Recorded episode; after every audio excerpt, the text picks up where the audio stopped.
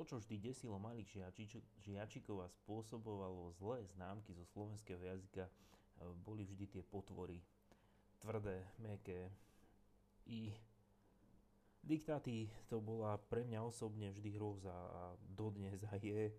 A tie dva či tri diktáty viete, že dokázali zmeniť priemer na, na vysvedčení. E, keďže mi pán Boh daroval tri céry, ako by som dostal aj ja druhú či tretiu šancu, alebo štvrtú sa konečne naučiť písať po slovensky pravopisne. Dúfam, že sa mi to podarí.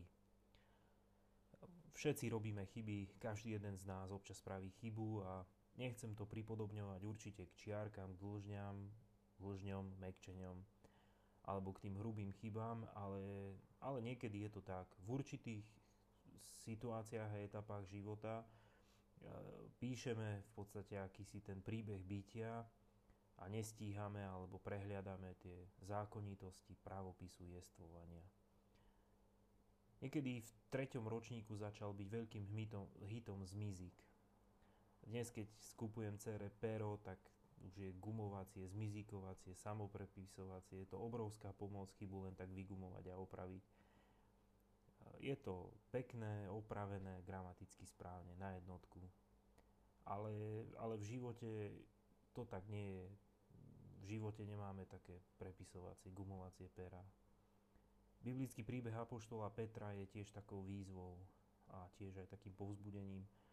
V 21. kapitole Jánovho Evanelia hovorí o Petrovi a pán Ježiš sa ho trikrát pýta, či ma miluješ. Trikrát to bolo to trojité význanie lásky. Pane, ty vieš, že ťa milujem a malo to prekryť a zmazať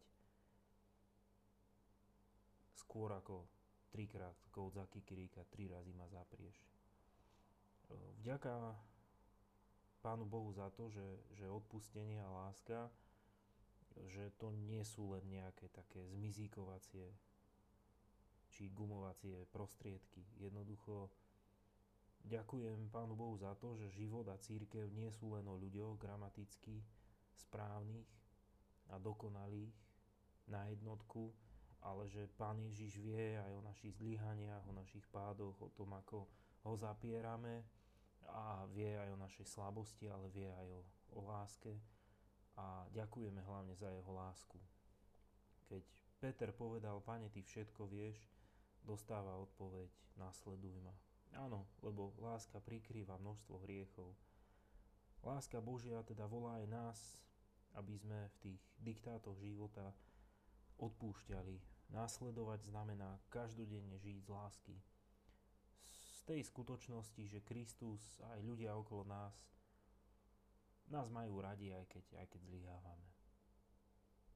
Ján 12.47 Ak niekto počúva moje slova a nezachováva ich, ja ho nesúdim, lebo som neprišiel svet odsúdiť, ale spasiť.